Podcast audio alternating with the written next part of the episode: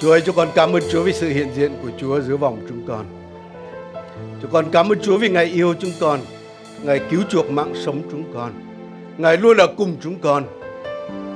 Ngài muốn tiếp tục thay đổi cuộc sống chúng con để cho con làm sáng danh của Ngài trên đất này. Chúa ơi, cho con cầu xin Ngài để Ngài tiếp tục ở cùng với một chúng con, tiếp tục dẫn dắt chúng con, tiếp tục ban phước cho thánh của Ngài. Để cho con luôn luôn đi theo đúng đường lối của Ngài. Để cho con thực hiện chương trình của Ngài. Chúng con cảm ơn Chúa. Chúa giờ phút này chúng con đến để nghe lời của Ngài. Xin Chúa cũng nói với chúng con qua lời của Chúa. Chúng con cởi mở tấm lòng chúng con cho Ngài. Đức Thánh Linh ơi, chúng con mời Ngài đến làm giáo sư của chúng con. Cho chúng con được ngồi dưới bệ chân của Ngài. Xin sức giàu cho chúng con nói lời của Ngài cũng như tiếp nhận lời của Ngài. Chúng con cảm ơn Chúa. Chúng con dâng tất cả chúng con trong tay quyền năng của Ngài. Chúng con dâng thì giờ còn lại trong tay Chúa. Chúng con ngợi khen Chúa. Chúng con chúc tạ danh Chúa và chúng con hiệp lòng cầu nguyện trong danh Chúa Giêsu Christ. Amen. Cảm ơn ca đoàn. Trước khi chúng ta ngồi xuống một lần nữa chúng ta chúc phước, nói một điều gì đó thật tốt lành với người xung quanh của chúng ta.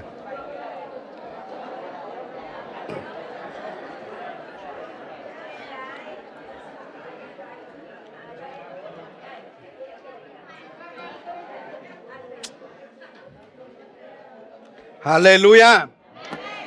Chúng ta có cảm ơn Chúa vì chúng ta được đến đây để thờ phượng Đức Chúa Trời không ạ?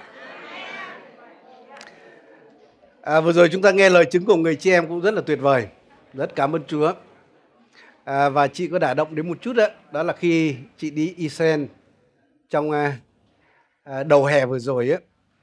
Và khi về chị đọc kinh thánh chị thấy khác hẳn. Và tôi đảm bảo tất cả những người đi Israel đều thấy như vậy. Có đúng anh chị em? Ở đây những ai đi Israel rồi có thể giơ tay được không ạ? giờ đức tin ok. Như vậy còn ít lắm. Thì quả thật đấy à, ờ, thực ra khi chúng ta tiếp cận với kinh thánh ấy chúng ta cũng cần phải nhìn đeo cái kính đúng để nhìn. Một cái thực tế mà chúng ta thấy á bởi vì rất nhiều những giáo sĩ phương tây họ mang tin lành đi các nơi và họ cũng mang tin lành đến Việt Nam này. Nên rất dễ con cái Chúa tại Việt Nam này khi chúng ta đọc kinh thánh á chúng ta nhìn dưới cái kính của người phương Tây nhiều hơn văn hóa phương Tây nhưng mà để hiểu chính xác hơn đó, là chúng ta cần phải đọc kinh thánh này dưới con mắt của người Do Thái. Amen anh chị em. Bởi rõ ràng cứu ước là viết chủ yếu cho người Do Thái. Tân ước cũng đều là những người mà tín đồ Do Thái, những người mà tôi tới Chúa, đa phần là người Do Thái. Chúa dùng họ để viết ra kinh thánh này. Nên vì vậy nếu nhìn dưới con mắt như vậy, tôi tin là chúng ta sẽ hiểu uh, có thể là chính xác hơn. Rồi đặc biệt là khi chúng ta tham dự những cái tour như vậy ấy, chúng ta trực tiếp đến những địa danh mà Chúa Giêsu đã từng đến ấy, cái đó giúp cho chúng ta rất nhiều trong khi cái đọc kinh thánh giúp cho đời sống thuộc linh của chúng ta. À, quả thật là con người chúng ta ngoài chuyện đeo kính ra có thể nói là con người chúng ta cũng là tạo vật rất có giới hạn. Nên người Việt Nam chúng ta có một cái câu chuyện đó đó là con ếch ngồi đáy giếng đúng không ạ? Khi hỏi nó là bầu trời như thế nào nó bảo chỉ bằng cái mâm thôi. Tại sao như vậy? Bởi vì cái thế giới của nó chỉ là như vậy thôi. Nên chúng ta cũng rất cẩn trọng. Đôi khi cuộc đời chúng ta, chúng ta là những người hạn hẹp á. Chúng ta trong một môi trường nào đó, chúng ta rất dễ nhìn tất cả mọi sự việc qua cái lăng kính của chúng ta. Nhưng mà uh, xin Chúa giúp chúng ta để chúng ta có thể thoát khỏi chính mình. Để chúng ta nhìn đời này, nhìn thế giới này dưới con mắt của Đức Chúa Trời. Amen anh chị em. Uh, thì trong Kinh Thánh ấy, khi mà sứ đồ viết trong Cô Đinh Tô thứ nhất đoạn 10 câu 32 ấy, có thể chúng ta không cần dở đâu. Bởi trong đó cũng có nói đến là để chúng ta đừng gây vấp phạm cho người cho hội thánh của Đức Chúa Trời này, cho người Hy Lạp là đại diện cho những người dân ngoại không phải dân Do Thái và cái thứ ba là dân Do Thái. Thì có thể nói như thế này ấy, là dưới con mắt của Đức Chúa Trời, Ngài nhìn thế giới ngày hôm nay á, nhìn tất cả những con người trên đất này, Ngài chia ra bao nhóm dân khác nhau. Nhóm thứ nhất là hội thánh của Đức Chúa Trời. Và chúng ta nói rất nhiều về hội thánh của Đức Chúa Trời, có đúng anh chị em? Đúng là chúng ta cần phải xây dựng hội thánh của Chúa là nhà Chúa. Chúng ta cần phải phát triển hội thánh của Chúa. Chúng ta cần phải gây sự hiệp nhất giữa vòng hội thánh của Chúa. Bởi hội thánh là nhà của Đức Chúa Trời. Và khi chúng ta xây nhà Chúa, Chúa xây nhà chúng ta, có đúng anh chị em? Nhưng nếu chúng ta phá nhà Chúa, chúng ta biết kết cục như thế nào, có đúng anh chị em? Nên vì vậy, về hội thánh chúng ta hiểu cái điều đó. Cái điều thứ hai ấy là Chúa nhìn lên nhóm người, đó là những người chưa tin Chúa mà không phải người Do Thái. Vậy Chúa muốn gì cho những người đó? Tất nhiên cái điều căn bản nhất chúng ta biết là Chúa muốn cứu họ, có đúng anh chị em? Nên chính vì vậy là chúng ta ra truyền giáo, đi truyền giáo, đó là chương trình của Chúa, đó là tấm lòng của Đức Chúa Trời. Ngoài truyền giáo ra, chúng ta có thể cầu nguyện cho các dân tộc, cho các nước. Như chúng ta ở tại Việt Nam này, chúng ta cần phải cầu nguyện cho đất nước Việt Nam chúng ta. Chúng ta cầu nguyện cho người dân Việt Nam chúng ta. Chúng ta cầu nguyện cho những bậc lãnh đạo trong đất nước chúng ta. Để Chúa cho họ có sự khôn ngoan để lãnh đạo đất nước này. Amen anh chị em. Và khi anh chị em cầu nguyện như vậy á, có thể Chúa cho anh em có thể ai đó tương lai lại thành tiên tri cho các nước đúng không? Chúng ta phán những lời cho dân tộc. Rõ ràng trong kinh thánh có có những con người như vậy. Nên vì vậy đối với dân ngoại là như vậy. Chúng ta cố gắng cứu họ. Chúng ta cầu thay cho họ. Chúng ta thậm chí nói lời Chúa, nói lời tiên tri cho họ. Những cái nhóm người thứ ba đó là nhóm người mà Phaolô nói, đó là nhóm người Do Thái. Chúng ta cũng cần phải hiểu về họ một khía cạnh nào đó để chúng ta có thái độ đúng với họ. Bởi rõ ràng ngày nay chúng ta là con cái Chúa. Chúng ta là những môn đồ của Chúa Giêsu. Và rõ ràng Chúa yêu điều gì chúng ta phải yêu điều đó. Chúa đi đâu chúng ta phải đi theo đó. Thế chúng ta đừng có yêu cái điều mà Chúa lại ghét. Đừng có ghét cái điều mà Chúa yêu. Amen anh chị em. Chúng ta cũng đừng đi ngược lại Đức Chúa Trời. Tôi thấy một cái điều phước hạnh nhất đó, đó là Chúa ở đâu chúng ta ở đó. Chúa làm gì chúng ta làm điều đó. Chúa yêu gì chúng ta yêu điều đó. Chúa ghét điều gì chúng ta ghét điều đó. Anh chị em đó là con người được phước. Mà rõ ràng Chúa Giêsu nói là những người hầu việc ta thì phải như vậy. Ta ở đâu, kẻ hầu việc ta phải ở đó. Và những người hầu việc Chúa như vậy á thì Chúa Giêsu nói là cha ta ắt tôn quý người. Những con người đó chắc chắn sẽ được ban phước. Vì vậy ngày hôm nay tôi muốn nói đến cái thái độ của chúng ta đối với những người Do Thái. Thì khi nói với người Do Thái thì có thể nói như thế này, họ là một cái phần cực kỳ quan trọng trong chương trình cứu chuộc của Đức Chúa Trời cho thế giới này. Nên chúng ta không thể phớt lờ qua họ được. Không thể bỏ họ được. Và chúng ta biết lịch sử cứu chuộc á, bắt đầu từ lúc Adam là tổ phụ loài người đã sa ngã. Và chính điều đó đã khiến tội lỗi cùng sự chết bước vào thế gian, động chạm đến tất cả hậu tự dòng dõi của Abraham. Trong đó có người Việt Nam chúng ta và có mọi dân trên đất này. Có đúng anh chị em? Nên chính vì vậy, ngay từ lúc ban đầu Chúa đã hứa là Chúa sẽ dấy lên một dòng dõi người nữ, không phải người nam nha. Mà chúng ta biết đó là nói về Chúa Giêsu để mà cứu chuộc loài người, cứu chuộc dòng dõi hậu tự của Adam. Đó là mọi dân tộc, các sắc dân. Và ngay lập tức sau đó là Chúa đã giết một cái con chiên ấy, vô tội, à, một con vật vô tội. Chúa lột cái da của nó vẫn còn dính lớp huyết đó mặc lên người Adam và Eva. Và qua hình ảnh con thú vô tội đó bị giết đấy, để che phủ sự trần truồng của Adam và Eva. Dường như Adam và Eva đã nhìn thấy một đấng cứu thế vô tội sau này cũng sẽ chết thay cho ông và dòng dõi loài người để che phủ cái sự lóa lổ, để chúng ta được mặc chiếc áo công bình, để chúng ta được tiếp nhận. Nhưng anh chị em chúng ta cũng biết đấy, có một kẻ tên là ma quỷ là Satan. Chúng ta biết tên đó đúng không anh chị em? Và cái từ Satan ấy có nghĩa là gì? Là kẻ luôn luôn chống đối, là kẻ chống đối chương trình của Đức Chúa Trời. Nên Chúa làm gì thì nó chống lại cái đó, đi ngược lại điều đó. Nên vì vậy ma quỷ làm gì bạn làm ngược lại. Và anh chị em ạ, ma quỷ ấy, nó là kẻ không ngủ đâu. Nó là kẻ rất là tích cực, không phải là thụ động. Không phải là kẻ lười. Và ma quỷ, ma quỷ ấy, là kẻ mà nó tin lời Chúa, tin những lời tin chi còn hơn cả những cơ đốc nhân tin đó.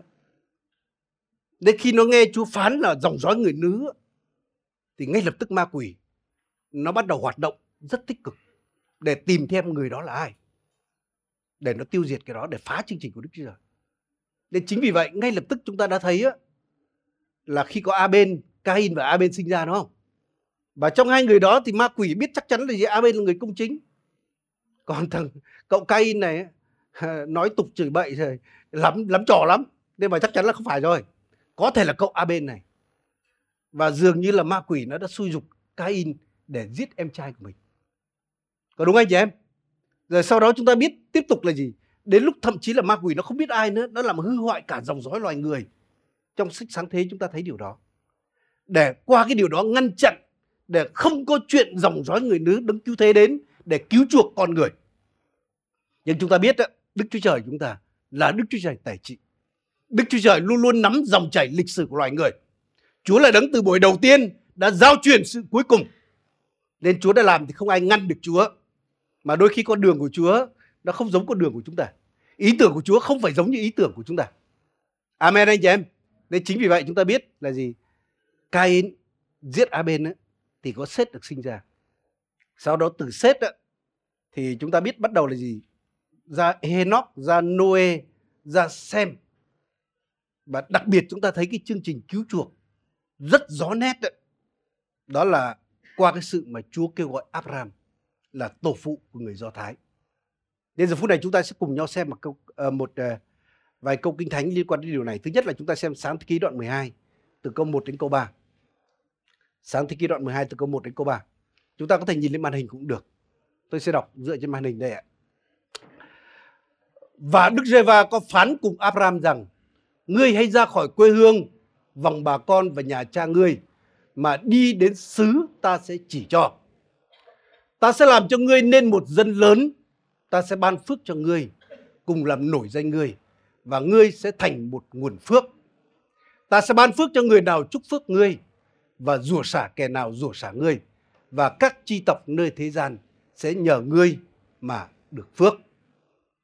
Nên chúng ta biết là cái sự kêu gọi Abraham và sau đó thì trong dòng dõi của ông và sau đó là dân tộc dân tộc Do Thái nó nằm trong cái điều này. Thì trong cái lời hứa ở đây ấy, thì có một cái lời hứa rất là đặc biệt đấy. Đó là lời hứa về một cái xứ sở. Chúa nói hãy rời cái xứ sở quê hương vòng bà con người.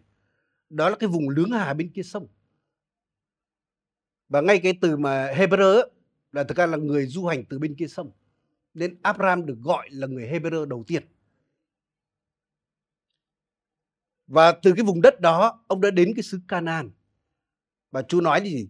Ta ban cho các ngươi và dòng dõi ngươi cái xứ sở đó. Và chúng ta thấy là trong những lời hứa này là cái xứ sở là điều kiện tiên quyết đầu tiên đó để sau đó những phước hạnh khác nào là con, nào là dòng dõi, nào là một dân tộc và trở thành nguồn phước. Và cái vùng đất đó mà Chúa hứa với Abraham chính là cái vùng đất mà ngày nay dân Israel đang sinh sống. Nhưng mà thực tế mà nói ấy, là cái vùng đất Israel, dân Israel đang sinh sống ngày nay ấy, nó nhỏ hơn rất nhiều so với vùng đất mà Đức Chúa Trời hứa cho Abraham là tổ phụ họ. Và cái vùng đất mà Đức Chúa Trời hứa cho Abraham tổ phụ người Do Thái ấy, đó là đất của họ từ sông Euphrates đến cái sông Ai Cập. Sông Ai Cập đó có thể không phải là sông Nin nhưng một nhánh sông Ai Cập. Và ngay cái diện tích đó gấp rất nhiều lần cái diện tích mà người Do Thái đang có ngày hôm nay. Nên vì vậy cái xứ sở mà người Do Thái sống ngày nay đó là Chúa ban cho họ. Chứ không phải là họ chiếm từ một dân nào đó. Amen anh chị em. Nên chúng ta cần phải biết chắc chắn điều này. Đó là xứ sở mà Đức Chúa Trời dành cho họ. Đức Chúa Trời hứa ban cho họ. Tôi có thể đọc một vài câu kinh thánh về điều này ấy, để khẳng định cái đất đó không phải là Chúa ban cho họ cái thời Abraham và thời sau đó mà Chúa hứa là Chúa ban đất đó cho họ đến đời đời có nghĩa là cả ngày hôm nay tôi mới đọc trong sáng thế ký đoạn 17 câu 7 đến câu 8 này chúng ta xem sáng thế ký đoạn 17 từ câu 7 đến câu 8 nha hôm nay chúng ta hơi học kinh thánh một chút à, nhưng mà tôi tin là cái chân lý này cực kỳ quan trọng. Nếu chúng ta tiếp nhận chân lý này nó sẽ thay đổi cuộc sống của chúng ta nó thay đổi hội thánh của chúng ta.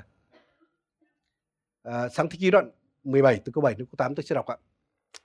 Ta sẽ lập giao ước cùng ngươi và cùng hậu tự ngươi trải qua các đời. Ấy là giao ước đời đời. Thứ nhất đây là nói đến giao ước đời đời nhé không phải là giao ước chỉ một vài đời mà đây là giao ước đời đời hầu cho ta làm đức chúa trời của ngươi và của dòng dõi ngươi nên đức chúa trời ngày nay vẫn là đức chúa trời của người do thái là dòng dõi của abraham ta sẽ ban cho ngươi cùng dòng dõi ngươi xứ mà ngươi đương kiểu ngụ tức toàn xứ Canaan làm cơ nghiệp đời đời. Vậy ta sẽ làm Đức Chúa Trời của họ. Nên Chúa nói cái đất mà Chúa ban cho họ để làm cơ nghiệp bao nhiêu đời ạ? Đời đời, đời đời có ngày hôm nay có thuộc trong đời đời không ạ? Nên đất ngày hôm nay là đất của ai ạ? Đất của họ. Ai đó có thể nói là họ chiếm đất của Palestine, đất của người này người kia. Nhưng mà đây là đất của họ đấy. Jerusalem là là thủ đô của ai ạ? Là thành của ai ạ? là thành của David từ bao nhiêu đời rồi. Nên nhiều khi chúng ta không hiểu kinh thánh chúng ta rất dễ bị tác động bởi truyền thông bởi điều này điều ý kiến này ý kiến kia. Mà đôi khi chúng ta lại có cái thiên định đối với người Do Thái và cái đó nó không hay một chút nào cả. Bởi rõ ràng có một cái lời hứa của Chúa, đó là Chúa ban phước cho những người mà chúc phước cho Abraham và dòng dõi của ông. Nhưng ngược lại cũng rất đáng sợ là Chúa rủa xả kẻ nào rủa xả họ. Chúng ta muốn được phước hay muốn được rủa xả? Chắc chắn là chúng ta muốn được phước, đúng không? Thực ra tôi rất là cảm ơn Chúa là người Việt Nam chúng ta ngày nay cũng bắt đầu rất yêu người Do Thái. Rất nhiều sách viết về người Do Thái ngày nay. Rất nhiều những doanh nhân thích cái mô hình của người Do Thái. Đó là cái điều rất là tốt. Và tôi biết ngay cả nhà nước Việt Nam chúng ta cũng có những cái quan hệ nhất định với những người Do Thái ngày nay. Tôi tin là cái đó sẽ khiến cho chúng ta được phước. Amen anh chị em. Nên vì vậy, trước hết đất này là đất cho người Do Thái. Bởi vì người Do Thái ấy, ra từ Abraham, sau đó cái lời hứa đó thì kinh thánh nó rất rõ ràng là qua cái nhánh là Isaac chứ không phải là Ismael là người Ả Rập nhé. Và cho đến dân Do Thái ngày hôm nay. Và cái điều thứ hai trong cái lời hứa mà Chúa dành cho Abraham ở đây á, Chúa kêu gọi Abraham và có lời hứa trong đó. Đó là Chúa sẽ cho ông một dòng dõi và sau đó trở thành một dân tộc và trở thành là nguồn phước cho muôn dân. Chúng ta biết là Abraham đã sinh ra Isaac và rõ ràng giáo ước đi theo cái dòng đó. Kinh Thánh nói rất rõ ràng cái điều đó. Và Isaac sinh ra Jacob và sau đó là 12 con của của Jacob. Và những người này đến Ai Cập không phải là xứ sở của họ nha. Và trong khoảng 400 năm và khởi đầu từ 70 người ấy, và khi mà Chúa giải cứu họ ra khỏi xứ đó để quay về cái xứ hứa, cái xứ mà Chúa hứa ban cho tổ phụ của họ thì họ đã trở thành một dân. Và có thể nói là bây giờ ma quỷ ấy, thực ra nó nhìn thấy, có thể nó bất ngờ hơn là cái lời hứa hay chương trình cứu chuộc này bây giờ là Chúa dùng một dân tộc. Và giống như nhiều lời trong Kinh Thánh nói ấy, là Chúa lập dân đó là sự sáng cho dân ngoại, cho các dân. Nên vì vậy, chúng ta biết đây là chương trình của Đức Chúa Trời. Mặc dù ma quỷ rất muốn cản trở. Ngay cả khi dân Do Thái ở tại xứ Ai Cập, chúng ta biết ma quỷ nó cũng cảm nhận được cái điều này. Nên nó đã xúi dục để Pharaoh muốn giết tất cả con trai của người Do Thái đúng không? Nhưng rõ ràng ma quỷ là kẻ thất bại. Ma quỷ không thể làm được. Trong lịch sử chúng ta đã nhìn thấy, sau đó qua Haman rồi ngay qua Hitler rất nhiều điều ma quỷ nó muốn triệt tiêu người Do Thái. Để qua đó chương trình của Đức Chúa Trời bị dừng lại không thể thành được. Nhưng ma quỷ là kẻ thất bại. Anh chị em hãy nói người bên cạnh là ma quỷ là kẻ thất bại.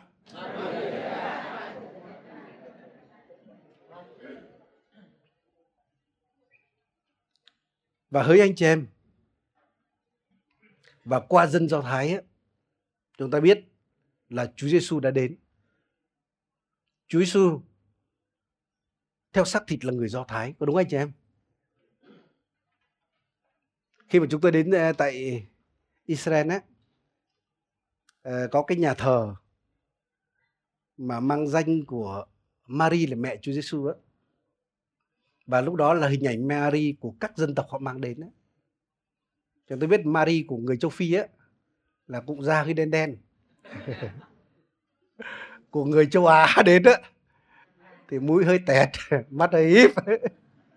Của người phương Tây thì trông giống như một cô mà mà người Tây Âu nên nên liên quan đến Chúa Giêsu cũng như vậy, chúng ta rất dễ tưởng tượng. Thông thường phim ảnh chúng ta hay thấy Chúa Giêsu giống như một người phương Tây, đúng không? Mắt xanh, mũi ló. Nhưng thực sự Chúa Giêsu là người Do Thái. Mũi ngài phải hơi khoằm khoằm một chút kìa. Mắt ngài hơi sâu một chút kìa. Amen anh chị em bởi vì Chúa Giêsu là người Do Thái, theo xác thịt là dòng dõi vua David là người Do Thái mà và có một điều như thế này khi mà Chúa Giêsu đến trên thế gian này, thì Chúa lại nói là gì? Chúa đến trước hết là vì con chiên lạc mất nhà Israel. Đúng là chúng ta cảm ơn Chúa vì Chúa đến vì chúng ta, đúng không? Chúng ta luôn luôn cảm ơn Chúa vì Chúa đến vì con. Đúng là Chúa đến vì chúng ta. Nhưng mà nếu nhìn dưới con mắt Đức Chúa Trời thì Chúa Giêsu đến trước hết là vì người Do Thái. Anh em nghe có thể hơi buồn nhưng mà sự thật là như vậy. Nên chúng ta nhớ cái câu chuyện người đàn bà mà xin Chúa chữa lành cho đứa con bị quỷ ám đó. Chúa nói là không thể lấy bánh mì của con mà quăng cho chó được. tất nhiên đối với người do thái là chó nó không phải giống như mang tính xì nhục chúng ta đây nhé đối với người do thái chắc nói là đồ con lợn thì là kinh khủng đấy nó là khác hẳn luôn đấy nên đối với bên nga chúng tôi chẳng hạn, gọi nhau là chó lại, đấy là gọi yêu chứ có phải hay hay đâu phải là là có vấn đề gì đâu. Nên Chúa Giêsu nói rất rõ ràng là Chúa đến vì con chiên lạc mất của nhà Israel. Rồi sau đó là gì? Ngài sai các môn đồ đến các thành các làng là cũng vì con chiên lạc mất của nhà Israel. Tại sao như vậy? Bởi vì thực sự cái lời hứa ban cho, cái lời hứa cứu chuộc là thực ra cái lời hứa đó trước hết là Chúa làm ứng nghiệm hay là Chúa thành tín với cái giáo ước của Ngài lập với Abraham là tổ phụ người Do Thái. Nên vì vậy là sự cứu chuộc trước hết đến cho họ. Nên đây là điều mà sứ đồ Phaolô nói rất rõ ràng đó là tin lành trước hết cho người Do Thái đúng không? Trước hết cho người Juda có đúng không anh chị em? Và sau đó là người Gret, là người Hy Lạp, là trước hết là người Do Thái, sau đó là người ngoại. Nên vì vậy trước hết là dành cho họ bởi vì họ là thực ra thừa hưởng cái giáo ước cái lời hứa đó. Và bây giờ chúng ta xem một câu kinh thánh này, chúng ta xem răng tin lành răng đoạn 4 câu 22. Đây là cái lời mà Chúa nói với người đàn bà Samari. Và Chúa nói như thế này là các ngươi thờ lại sự các ngươi không biết vì sự cứu rối bởi người Juda mà đến. Nên Chúa Giêsu khẳng định á, là sự cứu rối đến với tất cả chúng ta ngày hôm nay ấy. Trong đó có những người tại Samari ấy, trong đó có những người Việt Nam chúng ta. Đó là sự cứu rối bởi người Do Thái mà đến hay là qua người Do Thái. Nên ngay chỉ từ cái điều này thôi ấy, là chúng ta cũng cần phải biết ơn những người Do Thái. Amen anh chị em. Chúng ta cần phải biết ơn họ bởi vì sự cứu rối từ Đức Chúa Trời qua họ mà đến với cuộc đời chúng ta. Nên rõ ràng người Việt Nam chúng ta hay có câu nói là gì? Uống nước nhớ nguồn đúng không? Ăn quả như kẻ trồng cây. Chúng ta luôn luôn đánh giá cái nguồn gốc của mình. Cái phước chúng ta từ đâu mà đến. Thì trong đời sống thuộc linh chúng ta cũng cần phải cảm ơn những người Do Thái. Chúng ta cần phải chúc phước cho họ. Chúng ta cảm ơn Chúa vì Chúa đã dùng họ để Chúa xuống đến và mang sự cứu chuộc đến cho cuộc đời chúng ta. Nên tôi cứ nhớ một mục sư bên Thụy Điển đó, ông mục sư Un đó. Hội thánh uh, bên Thụy Điển cũng như bên Nga người ta có một cái mục vụ nó liên quan đến người Do Thái. Và cái mục vụ đó làm rất nhiều điều để mà chúc phước cho người Do Thái. Một trong phần của họ đó là đưa những người Do Thái hồi hương này. Họ giúp cho nhiều người Do Thái hồi hương. Bởi vì họ tin vào lời tiên tri trong cứu ước đó, là Chúa sẽ thâu gom dân Chúa từ mọi dân tộc quay trở về. Và thậm chí còn một lời rõ ràng hơn đó, trước hết là Chúa sai những người đánh cá để đưa con dân Chúa quay trở về. Và sau đó Chúa sẽ sai thợ săn đến để đuổi bắt họ, để khiến họ phải chạy về. Nên vì vậy, những cơ đốc nhân lời sự sống, chúng ta tin chúng ta là những người đánh cá đó, đưa họ về trong sự nhẹ nhàng. Còn đến lúc là sẽ có những sự bắt bớ xua đuổi khiến họ phải bỏ chạy để mà họ quay về đất nước họ. Bởi vì Chúa có chương trình họ trên cái đất nước, trong cái vùng đất mà Chúa chọn họ. Để nơi đó Chúa sẽ đổ sự phân hưng, Chúa sẽ cứu họ và Chúa Giêsu sẽ quay trở lại. Amen anh chị em. Nên vì vậy à, người người, có thể nói hội thánh lời sống bên Thụy Điển và bên Nga làm rất nhiều điều, đưa người Do Thái hồi hương. Thậm chí có thời Chúa chọn cái con tàu rất lớn để mà có thể đưa con đường biển đưa người ta về. Nhưng bây giờ người ta chủ yếu lại đưa qua đường máy bay. Rồi ngoài ra là họ tổ chức những cái tour hay là những cái cái chuyến hành hương hàng năm đến đến đất nước Do Thái và như năm vừa rồi ấy là chúng ta cũng kết hợp với tour của họ. Họ tổ chức rất nhiều năm để làm sao để con dân Chúa trực tiếp nhìn đến vùng đất đó, để con dân cái Chúa hiểu hơn về cái chương trình của Chúa đối với người Do Thái để chúng ta thêm lòng yêu mến, chúng ta thêm cái sự ủng hộ cho dân tộc này. Rồi ngoài ra còn nhiều những cái chương trình khác, nhiều cái mục vụ khác. Nên chính vì vậy hội thánh chúng ta chúng ta cũng muốn sẽ khởi động cái mục vụ một phần nào đó để bắt đầu mang cái sự chúc phước nào đó đến cho người Do Thái. Và tôi tin đó là chúng ta chúc phước cho Abraham, chúng ta sẽ được phước. Mà lúc đó không chỉ chúng ta được phước, mà hội thánh Việt Nam sẽ được phước. Dân tộc Việt Nam sẽ được phước. Bởi có ai đó yêu dân Do Thái, có ai đó cầu thay cho người Do Thái, có ai đó cầu hòa bình cho Jerusalem. Nên vì vậy khi chúng ta làm điều đó, thực ra chúng ta không chỉ mang phước cho mình đâu, mà mang phước đến cho cả dân tộc của chúng ta. Vì vậy, có một người đã hỏi một phóng viên đã hỏi ông mục sư kia là tại sao các vị giúp nhiều người Do Thái để làm gì? Tại sao các vị lại giúp người Do Thái như vậy? Và mục sư kia nói như thế này, tại sao chúng tôi giúp người Do Thái? Bởi vì đã có từng đã từng có một người Do Thái giúp chúng tôi. Và anh chị biết người Do Thái giúp chúng ta là ai không ạ? Là Chúa Giêsu đấy nha. Nên tất cả chúng ta đều được người Do Thái giúp chúng ta đúng không? Người Do Thái ban phước cho chúng ta. Nên vì vậy dường như là cái trách nhiệm tự nhiên theo lương tâm á, là chúng ta phải giúp lại gì đó cho cho chính họ. Nên vì vậy sự cứu rỗi trước hết là dành cho người Do Thái và qua người Do Thái. Và sau đó nó đến dân ngoại chúng ta. Nếu chúng ta đọc trong Roma đoạn 11 đó, thì Phaolô nói cả mấy chương liền Phaolô nói về người Do Thái. Và tôi muốn nói như thế này. À, có thể một số anh em biết cái điều này, có thể nhiều anh em không biết. À, có thể nói như thế này trong thế giới cơ đốc ngày nay có một cái có một cái quan điểm thần học đó. người ta gọi là thần học thay thế. Và tôi có thể khẳng định ấy, cái thần học đó nó đến thẳng từ địa ngục. Bởi vì sao? Bởi vì chính Hitler ấy, là người mà tận dụng tối đa điều này. Khi Hitler mà diệt chủng người Do Thái ấy, anh chị biết Hitler nói gì không ạ? Hitler nói chúng tôi chỉ đơn giản làm theo cái điều gì Martin Luther dạy chúng tôi thôi. Và cái thần học này nói là gì?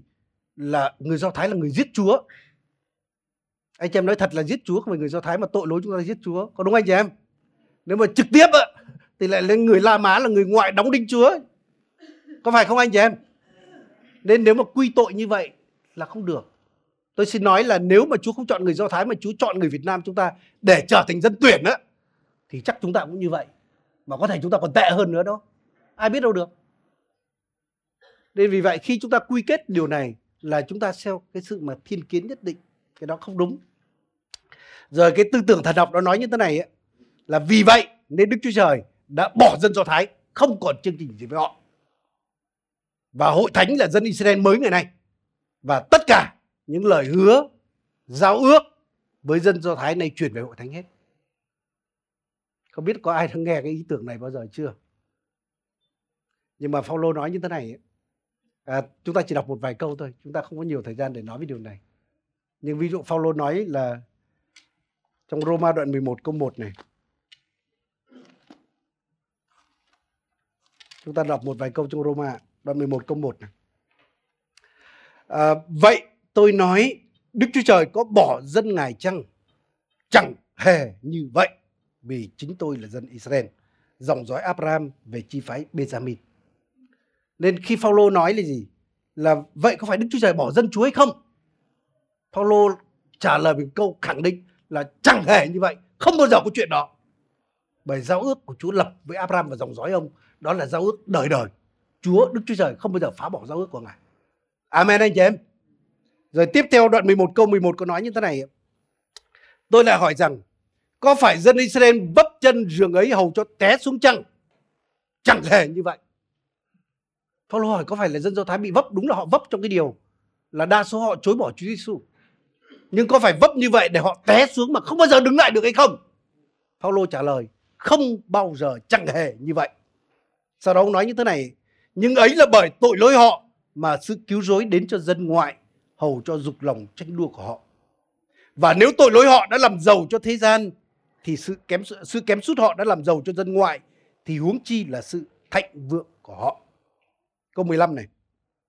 Vì nếu sự dứt bỏ họ ra đã làm sự hòa thuận cho thiên hạ, thì sự họ trở lại trong ân điển há chẳng phải là sự sống lại từ trong kẻ chết hay sao và sau đó đến cuối đoạn, Phaolô nói là gì ôi, sâu nhiệm thay là sự giàu có khôn ngoan thông biết của Đức Chúa Trời, sự phán xét ngài ai thấu được, đường nẻo ngài ai hiểu được vì ai biết ý tưởng Chúa ai là kẻ bàn luận cùng ngài hay là ai đã cho Chúa trước đặng nhận lấy điều ngài đã bao lại vì muôn vật đều là từ ngài bởi ngài và hướng về ngài vinh hiển cho Ngài đời đời vô cùng. Amen.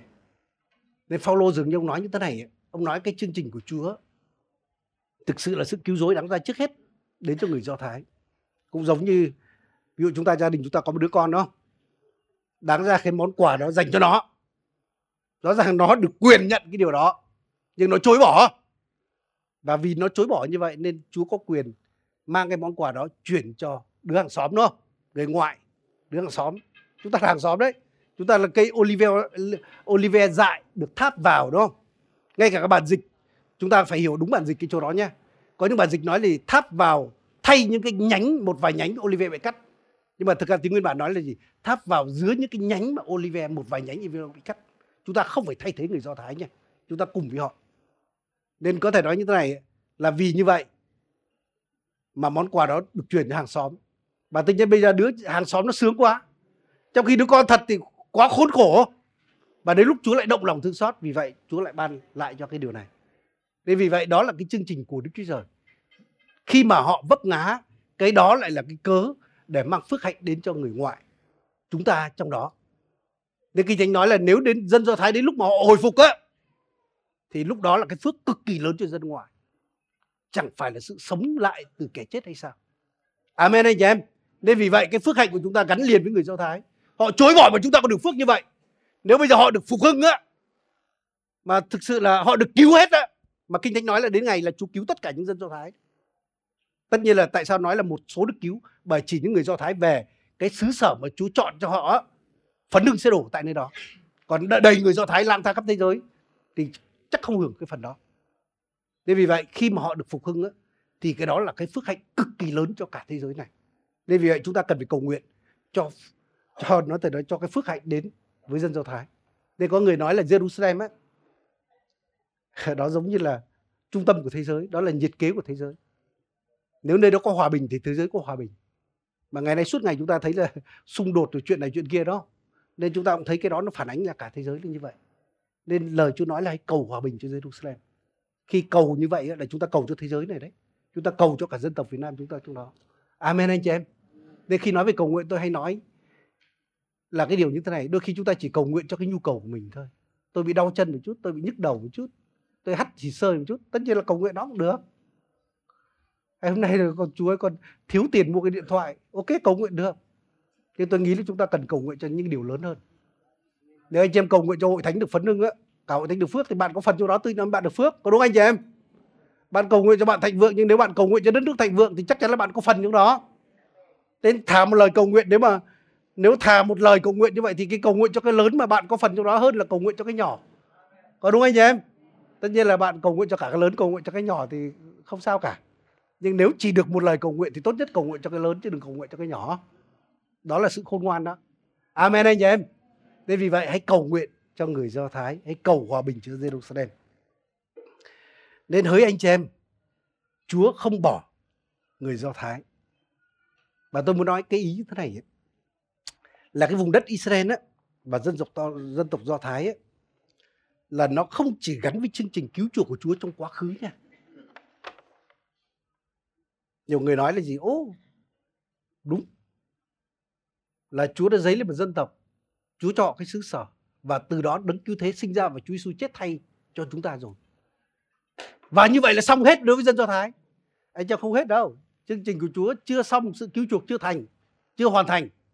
Bởi đến lúc Chúa Giêsu quay trở lại, trời mới đất mới lúc đó mới là trọn vẹn sự cứu chuộc. Amen anh chị em. Nên đó mới chỉ là bước đầu mà thôi chứ chưa phải là xong. Nên chương trình của Đức Chúa Trời đối với người Do Thái nó chưa xong. Nên chương trình cứu chuộc nó còn liên quan đến sự đến lần thứ hai của Chúa Giêsu và sự cáo chung của thế giới. Nên chính vì vậy tôi muốn nói như thế này là ma quỷ nó luôn luôn tấn công những cái phương tiện mà qua đó chương trình của Đức Chúa Trời được thành. Nên chúng ta biết là người Do Thái đã cực khổ rất nhiều trước khi Chúa Giêsu trước, trước khi Chúa Giêsu đến lần thứ nhất. Nhưng mà sau đó chúng ta thấy một cái một cái điều kinh hoàng đó là sự thảm sát của người phát xít Đức. 6 triệu người Do Thái chết. Cái đó nó hàm ý là điều gì? Cái thứ nhất chúng ta có thể nói đó là cái sự báo thù của ma quỷ. Anh em cứ xem, anh em hầu với Chúa anh em sẽ biết điều đó. Khi anh em hầu với Chúa, tôi xin nói là khi chúng ta đi, tôi đây để những cái đi truyền giáo rồi. Có rất nhiều điều ăn truyền giáo, lúc đi á thì không sao. Nhưng lúc quay về trên đường gặp tai nạn đấy. Nên không chỉ cầu nguyện cho lúc đi mà cầu nguyện cho cả lúc về nữa. Bởi ma quỷ là kẻ cắn gót đúng không? Thông thường cắn gót là khi chúng ta đi nó cắn đằng sau đúng không? Nên đó là cái sự báo thù, đó là sự nhỏ nhen của ma quỷ đấy. nên thứ nhất là đó là báo thù bởi vì qua dân tộc đó Chúa Giêsu đến để mang sự cứu chuộc đến cho cả thế giới này nhưng đồng thời ấy, là không chỉ là sự báo thù mà đó cũng là điều mà ma quỷ nó làm ấy để nó ngăn trở dân Do Thái không trở lại thành một dân tộc để qua đó Chúa Giêsu không thể trở lại lần thứ hai được. Bởi vì sao? Bởi như chúng ta đã nói, Phaolô nói là khi mà dân Do Thái á mà họ được cứu á như một dân tộc thì ông nói là gì? Há chẳng phải là sự sống lại kẻ chết đến với thế giới hay sao? Nên khi dân Do Thái như một dân tộc được phấn nưng, được quay trở lại thành một dân tộc và được phấn nưng á, thì cái đó nó sẽ ảnh hưởng cực kỳ lớn trên thế giới. Nên vì vậy ma quỷ nó bằng mọi cách để nó ngăn cản cái sự hồi phục của dân tộc Do Thái. Và khi như vậy nó sẽ ngăn được Chúa Giêsu quay trở lại, ngăn được trời mới đất mới và ngăn được rất nhiều điều khác. Nếu anh em đi Do Thái anh em sẽ để ý thấy cái điều này. Như tôi đã nói đấy là ma quỷ ấy. Nó tin lời Đức Chúa Trời. Nó tin cái lời tiên tri đôi khi hơn cơ đốc nhân. Nhưng nó tin không phải để, để thuận theo như chúng ta mà nó tin để nó chống lại điều đó. Nên trong Ezechiel có nói là gì? Là khi Chúa Giêsu quay trở lại lần thứ hai đó, Đức Giê-va hiện đến đó, Ngài sẽ đi qua cái cổng thành cửa phía đông qua cổng thành phía đông đó, để vào cái cái cái cái cửa đền phía đông. Rồi Kinh Thánh cũng nói là khi Chúa Giêsu quay trở lại ấy, giống như chớp từ phương đông đúng không? Nên Chúa sẽ đến từ phía đông, đi qua cái cổng vàng của thành Do Thái, à, dạ, thành Jerusalem và bước vào cái cửa đền phía đông. Nên chính vì vậy chúng ta biết ngày nay có cái sự tranh chấp cực kỳ lớn là chính người Hồi giáo họ đã xây một cái đền thờ trên chính cái núi đền đó để cho nhà thờ không bao giờ xây được mà nếu nhà thờ không xây được thì rõ ràng lời tiên tri đó không bao giờ ứng nghiệm Chúa không bao giờ quay trở lại được. Có đúng anh chị em? Nên anh em biết là trên núi đền ngày nay nhá là nơi mà người ta nói người ta tin đó, đó là Abraham dâng Isaac con một của ông trên đó. Và Chúa đã ngăn trở ông để không giết đứa nhỏ đó. Mà ông lại nhìn thấy một con chiên mà Đức Chúa Trời sắm sắn mắc ở cái bụi gai cạnh đó. Và chính ngày đó Abraham đã được Chúa mở mắt để nhìn thấy một ngày là con Đức Chúa Trời sẽ chịu chết thay cho cả dòng dõi của ông. Bởi rõ ràng Chúa nói là ngươi không tiếc con của ngươi, thì dường như Chúa nói ta sẽ không tiếc con của ta để cứu chuộc ngươi và cả dòng dõi ngươi. Nên có thể nói là người ta nói là núi đền đó chính là cái nơi mà Abraham đã dâng con của ông trên đó. Và chúng ta biết đền thờ Salomon được xây trên đó. Sau đó nó bị phá, rồi sau đó lại được khôi phục lại đền thờ Herod sau đó lại bị phá, vân vân này nọ và bây giờ người họ, người hồi giáo họ xây cái đền thờ rất là to tướng trên đó thậm chí không phải một đền thờ mà mấy đền thờ trên đó và dường như theo con mắt con người là ngày nay đền thờ do thái không thể xây được trên đó. Bởi nếu xây trên đó phải phá đền thờ người hồi giáo, mà như thế là chiến tranh thế giới ngay. Có phải không anh chị em? Rồi không chỉ dừng tại đó nhé nếu chúng ta đến do thái, chúng ta biết cái cổng gọi là cổng vàng từ trên núi Olive nhìn lên núi đền, vào núi đền đi qua cái cổng đó. Và kinh thánh nói là đấng Messiah sẽ đi qua cổng đó vào thành. Và anh chị biết cái cổng đó là những người hồi giáo ngày nay họ xây bịt kín lại luôn. Và họ hy vọng, họ nghĩ là như vậy là Chúa không thể vào được, đúng không? Và không chỉ dừng tại đó nha, người ta làm luôn một cái nghĩa trang bên ngoài cái cổng đó để gây ô uế. Và rõ ràng thầy tế lễ vào đền thờ không thể động đến xác chết được. Nên họ làm cách như vậy để Chúa không thể vào được. Để lời tiên tri đó không bao giờ ứng nghiệm. Nhưng mà chúng ta biết Chúa là Đức Chúa Trời nên cái gì mà có thể ngăn trở được Đức Chúa Trời? Có đúng anh chị em? Vậy Chúa làm cách nào? Tôi không biết, nhưng mà Chúa sẽ làm được. Nên đúng là đôi khi là ý tưởng của Chúa không phải ý tưởng của chúng ta. Đường lối của Đức Chúa Trời không phải đường lối của chúng ta. Nên vì vậy ma quỷ nó ngăn trở cái điều đó. Nên vì vậy nó làm mọi cách để ngăn cho người Do Thái hồi hương. Bằng cách tiêu diệt người Do Thái đi. Qua phát xít, Đức không làm được, thì sau đó nó ngăn trở sự hồi hương. Khi người Do Thái muốn hồi hương bị ngăn trở rất nhiều điều anh chị em ạ. Rồi ngày nay bắt đầu vào được rồi thì luôn luôn đe dọa hủy diệt, đe dọa chiến tranh xung quanh. Iran luôn luôn đe dọa hủy diệt đó không? Rồi khi như vậy rồi thì ngày nay sau đó mấy năm trước chúng ta biết là tranh chiến là Jerusalem phải thủ đô của họ hay không? Bởi nếu Jerusalem mà không thuộc họ thì tôi xin nói là gì? Núi đền sẽ không bao giờ thuộc họ và sẽ không bao giờ có chuyện đền thờ được xây cất và không bao giờ có chuyện Chúa xung quay trở lại. Nên tất cả cái đó nó không phải là vấn đề chính trị ở đây mà đó là cái vấn đề tranh chiến thuộc linh. Và tôi xin nói là cả địa ngục chiến đấu để ngăn trở điều này. Nên cái chuyện này không phải là chuyện chính trị đâu, không phải ông tổng thống này thích, ông kia không thích hay vấn đề gì đó đâu, mà đây là cuộc chiến thuộc linh rất lớn. và cơ đốc nhân chúng ta cần phải cầu nguyện cho cái điều này amen anh chị em chỉ rất tiếc có những cơ đốc nhân không những không cầu nguyện mà lại còn làm mấy viên gạch ném thêm cho nó biết tay cái đó nó không hay ho một chút nào cả và rõ ràng ban phước cho dòng dõi Abraham sẽ được ban phước còn ngược lại thì không hay một chút nào cả thì kinh thánh nói rất nhiều về cái điều là dân Israel mặc dù bị tàn lạc nhưng Chúa đưa họ quay trở về và trở nên một dân tộc và cái đó gắn với chương trình mà cuối cùng của chương trình cuối cùng của Đức Chúa, ờ, Giêsu hay là sự đến lần thứ hai của Chúa Giêsu. Và chúng ta biết năm 1947 ấy, Liên Hợp Quốc đã chấp nhận cái điều là quốc gia Do Thái được hồi phục đúng không? Được được lập đúng không? Và năm 1948 là quốc gia Do Thái chính thức được sinh ra. Và có những người nói là dường như dân Do Thái hay là quốc gia Do Thái được sinh ra trong một ngày vậy. Và cái đó cũng là đúng cái lời tiên tri trong uh, tôi muốn đọc một vài lời tiên tri như thế này nhé. Ví dụ như Ezechiel đoạn 36 câu 24 nói như thế này. Là ta sẽ thu lại các ngươi từ giữa các dân, nhóm các ngươi từ mọi nước và đem vào đất riêng của các ngươi. Nên Đức Chúa Trời khẳng định ấy, là Chúa sẽ lấy họ từ giữa các dân, đúng không? Chúa sẽ nhóm họ lại từ mọi nước và đem họ về trong đất của ai ạ? có những thời điểm người ta nghĩ là tôi cắt một cái đất nào đó ở châu úc đâu đó, cho mảnh đất cho người do thái cho nó yên chuyện đi không, nhưng mà chúa nói là gì chúa đem họ về cái đất riêng của họ đất mà chúa nói abraham là cho ngươi và dòng dõi ngươi đời đời đó, là cái đất mà họ đang ở ngày nay, chứ không phải là đất khác rồi trong ờ, Esai đoạn 66 câu 8 có nói như thế này là ai đã từng nghe một việc như thế ai đã từng thấy những việc giống như vậy có đất nước nào chuyển dạ trong một ngày sao? Hay dân tộc nào được sinh ra trong một lúc hay không? Và té ra cái điều đó lại ứng nghiệm đối với người Do Thái. Nên anh chị em, những cái điều này nó tất cả nó nằm trong cái chương trình hoạch định trước từ Đức Chúa Trời của Đức Chúa Trời. Nó là lời tiên tri, đó là đường lối, đó là chương trình của Đức Chúa Trời. Nên vì vậy, tốt nhất là chúng ta hãy cộng tác với Đức Chúa Trời. Đừng đi ngược lại Đức Chúa Trời. Amen, anh chị em. Vậy chúng ta là cơ đốc nhân ngày nay, chúng ta cần phải làm gì? thì như tôi đã nói đấy, là chúng ta cần phải biết ơn họ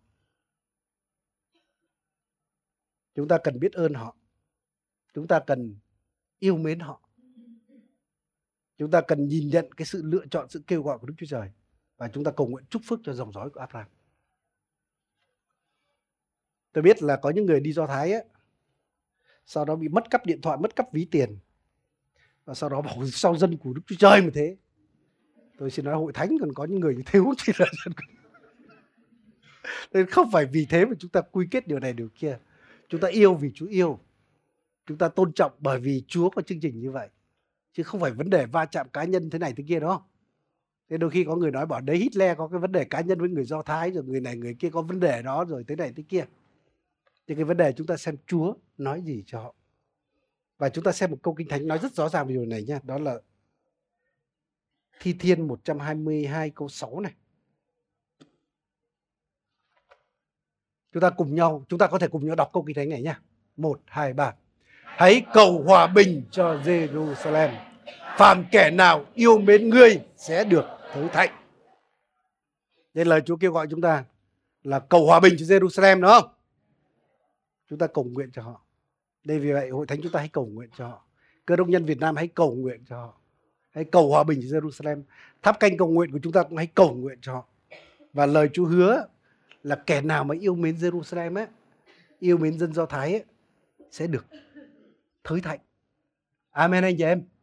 Nên trong Kinh Thánh có một câu chuyện rất hay ấy. Chúng ta có đọc sách ECT bây giờ chưa ạ? Trong quyển sách đó chúng ta thấy không có một cái từ nào nói về Đức Chúa Trời. Động đến danh của Đức Chúa Trời trong đó. Nhưng mà cả quyển sách đó chúng ta thấy Đức Chúa Trời là đứng đằng sau, Ngài đạo diễn tất cả. Và chúng ta biết trong câu chuyện đó có nhân vật mặc đô chê đúng không? Là đại diện như người Do Thái. Câu chuyện đó tôi tin là có cái hình bóng tiên tri. Và trong đó có Esther ấy. Tự nhiên thì gì? Một người ngoại bang, một người con cái phu tù mà cuối cùng lại được lên làm hoàng hậu có vị trí rất gần với vua cái hoàng đế Assyria và anh chị em ạ khi mà dân Do Thái gặp hoạn nạn ấy, và mặc đôi chê nói với act là đến cầu xin vua đi bởi Haman muốn hủy diệt dân Do Thái. Act nhiều khi cũng phân vân lắm bảo nguy hiểm lắm. Chuyện này nó liên quan đến chính trị nó không, không được cái đấy. Nhưng mà mặc đôi chê nói như thế này là có phải vì cớ lúc này mà ngươi được chức vụ hoàng hậu hay không? Mà nếu ngươi im lặng á đức chúa trời vẫn sẽ giải cứu dân do thái bằng cách khác, nhưng ngươi và nhà ngươi sẽ hư mất. Đôi khi tôi cảm thấy một cái điều là gì? Chúng ta hội thánh giống như ECT ngày nay. Chúng ta cũng là dân ngoại mà tư nhiên ngày nay có cái vị trí rất gần Đức Chúa Trời. Giống như là hoàng hậu vậy, giống như là vợ chưa cưới của Chúa Giêsu đúng không? Chúng ta có thể đến bất cứ lúc nào, đến trước ngôi để chúng ta cầu khẩn điều gì đó. Và đôi khi là gì? Chúng ta cũng im lặng khi mà dân Israel gặp nguy khố, chúng ta cũng im lặng, chúng ta không cầu nguyện hoặc chúng ta không nói thay cho họ. Nhưng chúng ta phải biết một cái điều mà tại sao chúng ta được vị trí đó cũng có thể vì cớ cái điều này. Nên vì vậy chúng ta hãy cầu nguyện. Chúng ta hãy cầu nguyện, chúng ta hãy nói cho cái dân này. Amen anh chị em. Và thêm nữa là gì? Chúng ta cũng có thể có những cái sự giúp đỡ thực tế khác. Rồi đặc biệt là chúng ta cũng mong muốn hàng năm chúng ta tổ chức tour đi do thái ấy anh chị em nào chưa đi hãy đi. Amen anh chị em. Thậm chí những người đi rồi nhá, đi tiếp nhá. Tôi biết có những mục sư lời sống họ đi khoảng trên dưới 30 lần rồi, mà vẫn đi tiếp. Thế vì vậy, giống như đọc kinh thánh vậy, bảo tôi đọc một lần rồi xong rồi, không đâu cũng xong, đúng không? Đọc lần hai còn thấy hay hơn lần một, có phải không anh chị em? Đi do thái cũng như vậy, giống như là kinh thánh năm chiều ở đó đấy. Bạn bước đi trong kinh thánh luôn, bạn nếm trải kinh thánh luôn, nhìn kinh thánh luôn cảm nhận kinh thánh luôn và càng đi sẽ càng hay và đấy ngoài ra như tôi đã nói là chúng ta sẽ có những cái mục vụ thực tế giúp cho họ và hỡi anh chị em trong tháng này chúng ta sẽ bắt đầu một cái mục vụ nho nhỏ liên quan đến người Do Thái. Nhờ anh em cũng hãy cầu nguyện trên điều này. À, rồi trong hội thánh chúng ta chúng ta biết là, là vừa rồi chắc một số anh em biết thôi. Chúng ta cũng góp phần dâng hiến một phần nào đó trong cái nhà nguyện của một cái tổ chức là nhà cầu nguyện tại Jerusalem cho các dân tộc. Nó không phải thuộc hội thánh chúng ta nhưng đó là cái tổ chức của Chúa tôi tin như vậy. Và họ làm công việc đó, họ cầu nguyện Jerusalem và cầu nguyện cho các dân tộc và họ đang mua một cái trụ sở tại tại tại tại trên núi Olive và hội thánh chúng ta có phần tôi cảm ơn Chúa là anh em chúng ta rất hào phóng và tôi đảm bảo là những anh em đó sẽ được phước và hội thánh sẽ được phước vì vậy ngày hôm nay ấy, cuối buổi lúc mục sư Hòa thông báo là chúng ta cũng có một cái chút thông tin về khía cạnh đó rồi liên quan đến một vụ do thái và nếu anh chị em nào có lòng thì chúng ta hãy hãy góp công, góp sức, rồi góp lời cầu nguyện, thậm chí dâng hiến tiền bạc cho cái điều như vậy amen anh chị em Bây giờ phút này xin mời chúng ta cùng nhau đứng dậy, chúng ta đến cầu nguyện nha. Trước hết chúng ta hãy cảm ơn Chúa. Chúng ta hãy cảm ơn Chúa vì Chúa đã sử dụng người Do Thái cũng để qua đó mang phước hạnh đến cho chúng ta một khía cạnh nào đó. Rồi chúng ta sẽ cùng nhau cầu nguyện cho họ một chút. Hallelujah. Nếu trong quá khứ chúng ta có những cái thái độ mà tiêu cực đối với người Do Thái, những thái độ không đúng chúng ta cũng xin Chúa tha thứ cho chúng ta. Xin Chúa tẩy sạch chúng ta.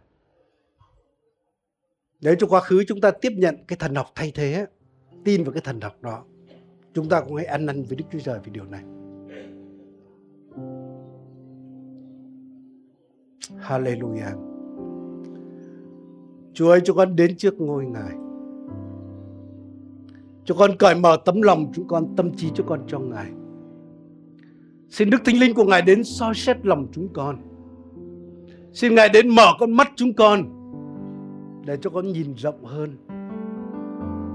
Để cho con không chỉ nhìn thấy dân tộc chúng con, chúng con không chỉ nhìn thấy hội thánh chúng con, nhưng cho con nhìn thấy rộng hơn, nhìn thấy thế giới, nhìn thấy các hội thánh khác nhau trên thế giới này. Nhưng đồng thời chúng con cũng nhìn thấy dân Do Thái. Họ là một phần rất quan trọng trong chương trình cứu chuộc của Ngài.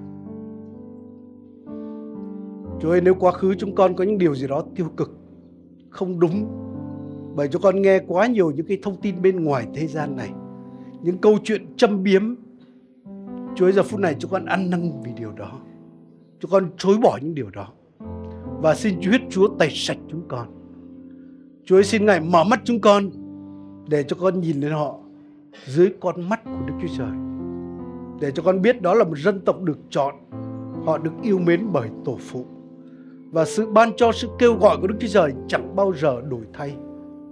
Họ đã đóng vai trò trong chương trình cứu chuộc của Ngài và họ sẽ tiếp tục đóng vai trò đó. liên quan đến khía cạnh Chúa Giêsu sẽ quay trở lại trên đất lần thứ hai này. Vì vậy Chúa ơi, chúng con cầu xin Ngài hãy giúp cho chúng con biết yêu mến những người Do Thái. Để cho con đánh giá sự kêu gọi của Ngài trên dân tộc này. Để cho con cũng cầu nguyện cho họ. Như lời Chúa nói hãy cầu hòa bình cho Jerusalem.